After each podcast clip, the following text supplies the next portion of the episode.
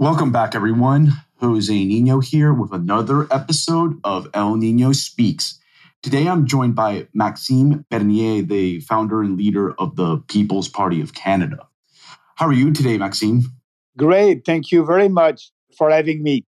Oh, no problem. I'm absolutely delighted to chat with you today, Maxime. Now, most of my audience is probably not well acquainted with Canadian politics. Could you give us a brief overview of your political journey?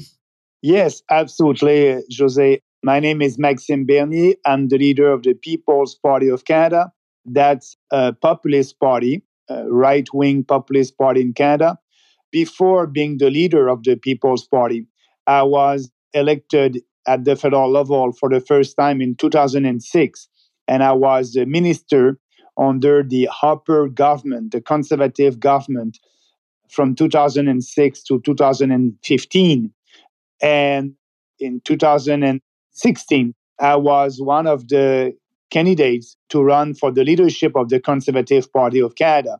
At that time, I didn't win with 49% of the vote, and the members elected Andrew Scheer. After maybe 13 months trying to convince Mr. Scheer and the establishment of the Conservative Party of Canada to be a real conservative party and have a real conservative uh, platform with policies in line with our ideology. I wasn't able to succeed. So I decided in 2018 to create the People's Party of Canada. We started by 0% of the vote in 2018. The first election for us was in 2019 at the National Canadian election in 2019, and we had 1.6% of the vote. And at the second election for us, the last election last September here in Canada, September 2021, we were able to have 5% of the vote. And now we're supposed to be around 8 and 9% in the polls. And so this uh, populist party is growing. And the next election in Canada may be only in three years. And for us, this is a good news because we will have more time to be ready for the next general election. I was not able to be elected at the last general election. We will run a full slate of candidates, so 338 candidates at the next general election. And our goal is to be able to be in parliament. But yeah, with the uh, parliamentary system, I believe that next time we'll be able to have a real freedom voice in parliament. Some candidates, some PPC candidates, I believe will be able to be elected. But we are growing this party step by step from 0%, 1.6%, 5%, and now around 8 and 10% in the polls in Canada. And, uh, you know, we are arguing for a smaller government in Ottawa that will respect our constitution, that will respect taxpayers, and we created that party based on four principles individual freedom, personal responsibility, fairness, and respect. And all our policies are in line with these uh, principles. So that's why, you know, I believe that we will have a great future as the only populist party in Canada. So I've picked up on a common trend in the West of ostensibly conservative parties being out of touch with their constituents and usually betraying them when push comes to shove. And that's why you see the emergence of populist parties like your own come in and offer like an alternative. And your case, as you mentioned, you were a member of the parliament and have served as a cabinet minister in the Harper government under the Conservative Party banner. What issues prompted you to leave the Conservative Party and form the PPC? Yes, when I left the party, I said that the Conservative Party of Canada is intellectually and morally corrupt. And I was right at that time, and I'm still right, because they're only conservative in name. So they are doing politics by pandering to every special interest groups and they try to please everybody. They believe in a big fat government in Ottawa that will spend money that we don't have, create deficits. And I believe in a fiscally responsible government. I believe that uh, people must have the right to do what they want to do with their life. And that's why I decided that identity politics that the Conservative Party of Canada and also these uh, other political parties in Canada are doing, that's not what I believe in. For us, we don't do any pandering to any special interest group. We are doing politics for Canadians and for all Canadians, and we are putting our country first. We are defending the sovereignty of our country. I think it's uh, very important to do that. For the Conservative Party, when I left, they were about the same like the Liberal Party in Canada. Their platform was for big government, more taxes, more deficits, more debt, without any conviction. They're doing politics based on survey and polling, and so they, they don't have the courage of their conviction. I must say that the conservatives don't have any conviction. So that's why I said, you know, we need to have a party that will be based on principles, doing politics differently, and saying the right things. And, you know, we know that it may not be popular, but if you have the right ideas, you just have to speak about it openly with passion and conviction, and you'll have more and more support. One of our big platform at the last general election was freedom. I was and I'm still the only national uh, leader against the, all these uh, draconian mandates vaccine passport, uh, mandates, curfew, stay at home orders. I did a lot of rallies before the last election and during the election outside. And all these draconian measures did not respect our constitutions and our Charter of Rights. But the conservatives, the liberals, the NDPs, and uh, these establishment politicians were on the same side more draconian measures, more restrictions. So, if you believe in people, if you believe in uh, their rights and freedoms, you must not promote policies that are doing the opposite. So, that was very important at the last general election. And the first election in, in 2019, we did a campaign uh, almost on immigration. We are the only party in Canada that is arguing for fewer immigrants, sustainable immigration, not mass immigration like what we have in Canada right now. Actually, the Liberal government just decided two weeks ago that the goal is to have 450,000 newcomers every year. And don't forget, in Canada, we are 38 million people. So 450,000 immigrants a year. It is mass immigration. So we need to stop that. We need to have sustainable immigration. We need to be sure that the people that will come here will share our values, freedom, respect, fairness, our Charter of Rights. We need to be sure that people who are coming here also will be able to work in Canada. We need to have more economic immigrants or people that are coming here because an entrepreneur was not able to find a Canadian for that job. So we need to do a big reform in immigration. But for the conservatives, for the liberals, they're the same. It's always more and more and more immigrants. We're not anti immigration. We are for sustainable immigration. And we don't believe that we are able to, at 450,000 a year, newcomers, that we are able to integrate them in our society. So it's very clear the PPC offers an anti establishment platform. And what would you say are the top three issues that you guys are focused on at the moment to differentiate yourselves from conservatives and just every other party? If you read our platform, you can go on our website, peoplespartyofcanada.ca, and it's a very comprehensive platform it's not slogans. We uh, we have a strong platform on the most important issues for the country. Yes, immigration, a smaller government, Ottawa, balancing the budget.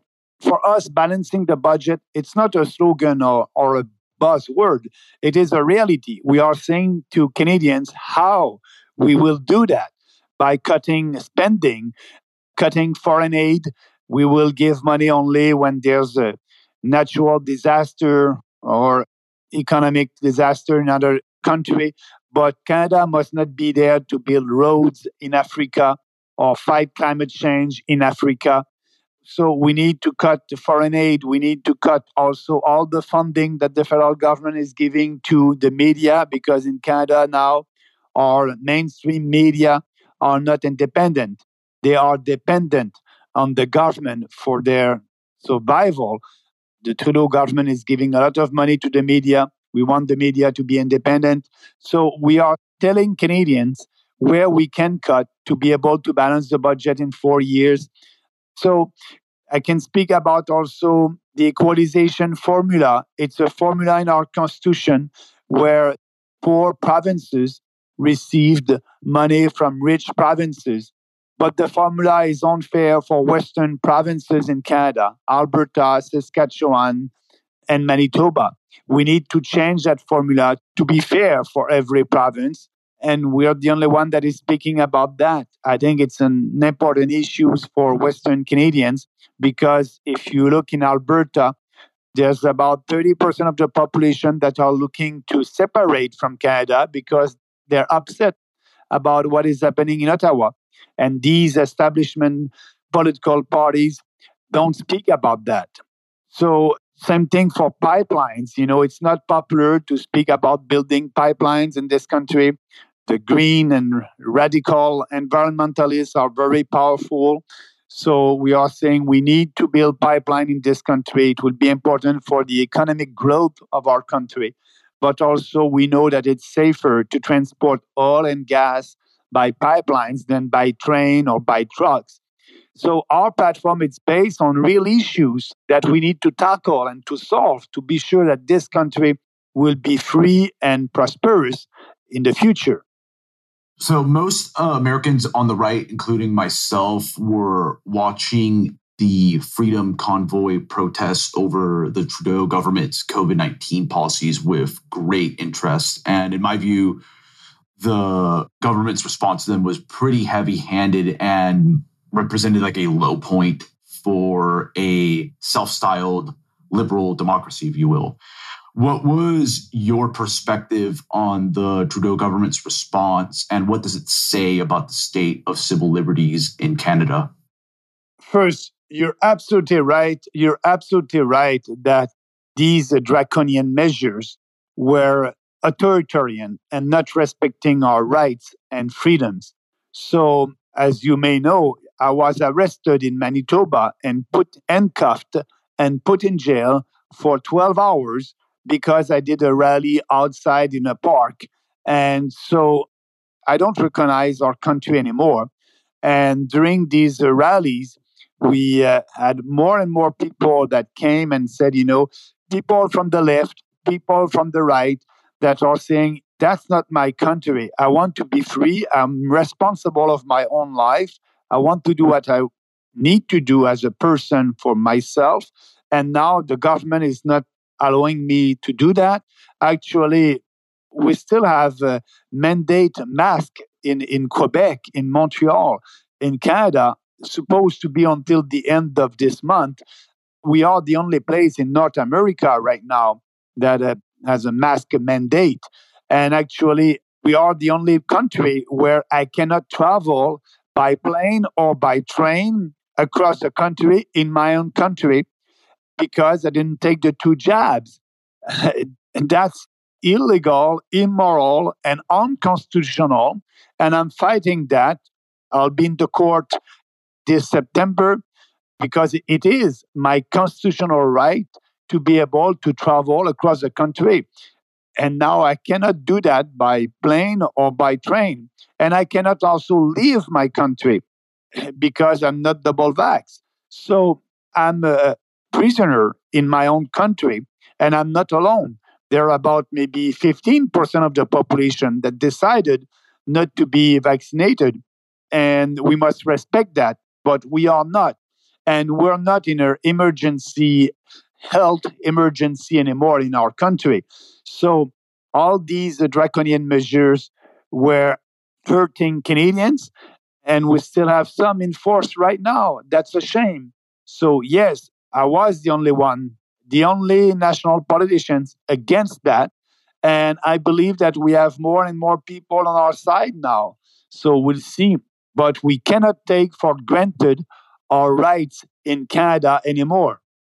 I wanted to go back to the immigration question because this is a pretty controversial issue across the West. And there's a perception in the US that Canada has a point based immigration system on paper. But with everything the government promotes, the devil is always in the details. From what I've broadly researched, Canada appears to have a very generous refugee system. In your view, what would you say are the principal flaws of Canada's current migratory system? Yes, you're right. We have a, an open borders policy right now. And actually, I believe that, you know, we cannot save the world. And yes, we accept a lot of refugees and that's a cost also for the government and for the society. I'm not against accepting refugees, but they must come and follow the rules. Right now, they are not. People are crossing non-official border at the Roxham Road in my own province in Quebec, and they can come and they can stay in our country and asked to become a refugee. I don't believe that uh, we are helping the right people. We need to help people that are waiting in a camp somewhere and where their life is in danger. Now, people who are crossing our country are people coming from the state of New York with their Gucci and just because they want to be Canadians. And I think that's unfair. They are jumping the queue and we must stop that. We first of all, we must be sure that um, people will respect our borders, and if they want to come, they must cross the border at the official point of entry. But they don't do that because if they're doing that and they're coming from a safe country like in the US, they will have to return to the US. But now there's a loophole in the agreement that we signed with the uh, US.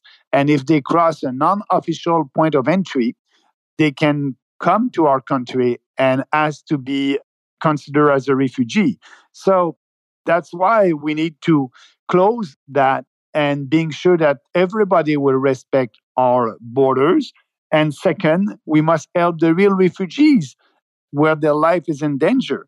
So that's our proposal on that. And on immigration, our proposal is to have fewer immigrants, more economic immigrants, and fewer people coming under reunification of family. You know, if you decide to come to Canada, to work to Canada, that's your own decision. And yes, it's a very important decision in the life of a person to come to a new country and work in a new country. But if you want to have your parents or your sisters or brothers with you, they must come under the same condition. If they have a job in Canada, and they must be able to come. But now, you know, the Trudeau government and the Conservative are accepting more people on the reunification of family. So if you're a newcomers that is in Canada, you can have your family that will come with you. That's a huge cost for the society. And we need to have people that would be able to work in Canada and participate in the society as soon as possible. So that's why we want to have fewer people coming under the reunification of family and more economic immigrants, a person that will come here because that person will have a job because we, as a society, we are not able to find any Canadians to fill up that job. So that's a, a very reasonable proposal. And actually, if you look per capita, our country is accepting more immigrants than the US and other European countries. So we need to lower the number of immigrants that we are receiving every year to have a, a sustainable immigration policy. Okay, there you have it. Maxime Bernier, everyone. Maxime, thank you so much for coming on to the show. Where can my audience follow you and your party's work? Yes, Jose, thank you very much for giving me that opportunity to speak with you. And people can follow me on Twitter, uh, Maxime Bernier. They can follow me on YouTube, on Rumble, and on social media. They can also follow the party, the People's Party of Canada. That's our website, peoplespartyofcanada.ca, People's Party of Canada on Rumble and other social media. Instagram also, I'm on Instagram, Maxime Bernier. So thank you very much. And I appreciate that you give me that opportunity to speak to your um, viewers. And to my audience, thank you again for tuning in. And with that, El Nino has spoken.